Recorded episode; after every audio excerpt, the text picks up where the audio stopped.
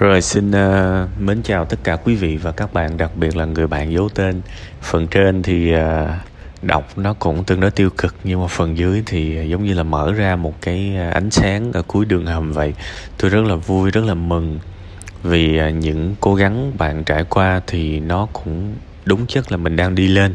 Dĩ nhiên thì tôi chưa chưa có thấy được và tôi tin là bạn cũng thấy được cái việc đó. Chúng ta đều chưa thấy được cái đích đến mà chúng ta mong muốn nhưng mà hãy nhớ một điều là cái hành trình nó rất là quan trọng. Hành trình nó rất là quan trọng. Đôi khi cuộc sống này chỉ cần mình biết là mình đi đúng là được rồi. Và đôi khi á các bạn nó mắc cười vậy nè. Trước khi mình đi một cái hành trình nào đó đó mình rất là hy vọng tới đích.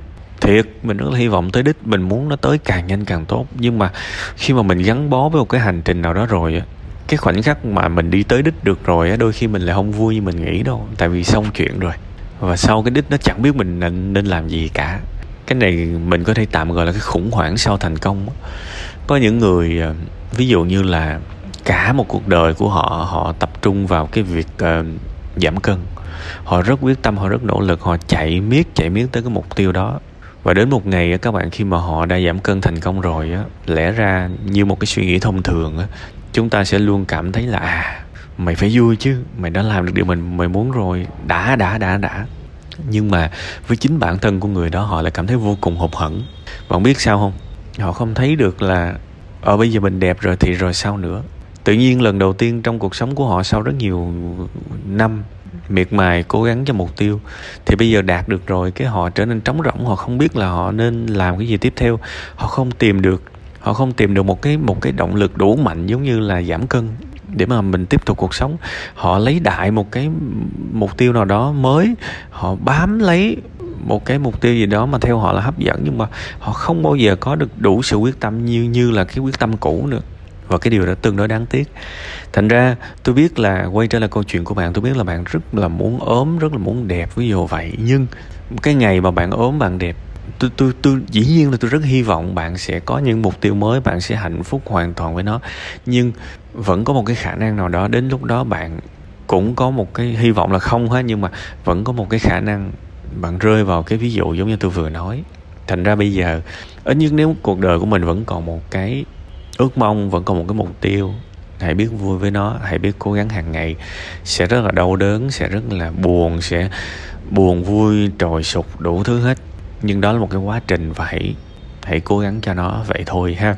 Biết đâu đấy cái một cái điều may mắn nhất của một cuộc đời của một người á, là mình có một cái mục tiêu để mình cố gắng và mình cảm nhận được là mình đang đi lên từng bước từng bước trong cái bậc thang giống như bạn nói á. điều đó cũng không đến nỗi quá tệ đâu.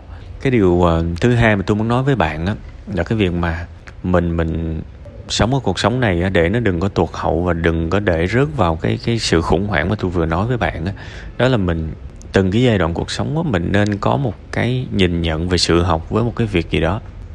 Và hãy luôn tin là mình luôn làm được. Ví dụ bạn không học giỏi toán, thì rõ ràng bạn luôn luôn biết là nếu bạn thực sự muốn học toán giỏi, thì bạn sẽ học toán giỏi. Câu chuyện nó đơn giản có thế thôi. Và bạn đã làm được, đúng không? Và hãy nhìn lại cái quá trình bạn học toán. Ok, nó mất bao nhiêu năm, nó mất bao nhiêu thời gian, dành bao nhiêu thứ cho nó, đúng không? Qua một khoảng thời gian, qua một quản quyết tâm. Mình thực sự muốn nó, mình thực sự cố gắng thì mình sẽ đạt được. Đó là một cái việc học và thực hành thành công, một cái điều gì đó.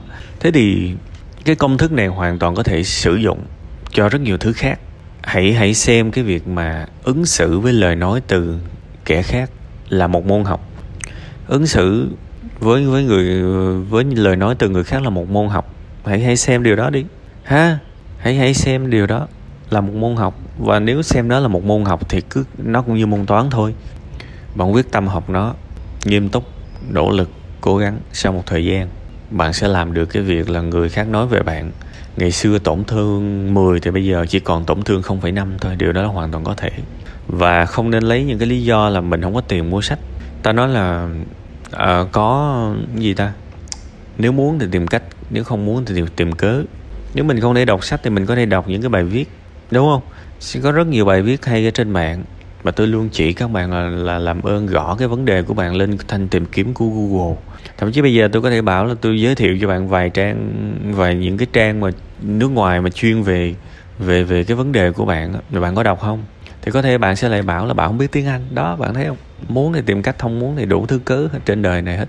Vậy nên mình sống mình bớt đi những cái cái cớ lại. Luôn có có cách.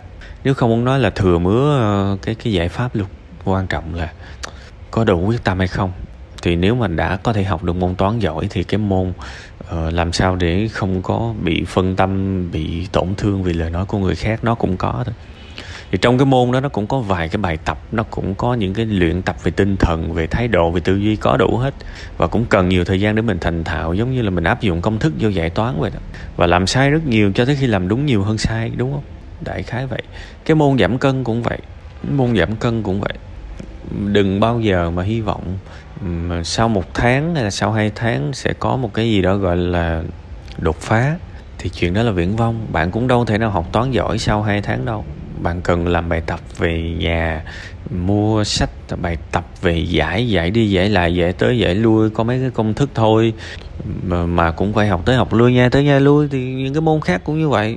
Quan trọng là bây giờ tuổi của bạn còn trẻ quá mới mười mấy tuổi thôi, còn rất nhiều thời gian. Đó là cái món quà quý giá của cuộc sống dành cho bạn. Có nghĩa là bạn hoàn toàn có thể học ba môn cùng một lúc trong một ngày.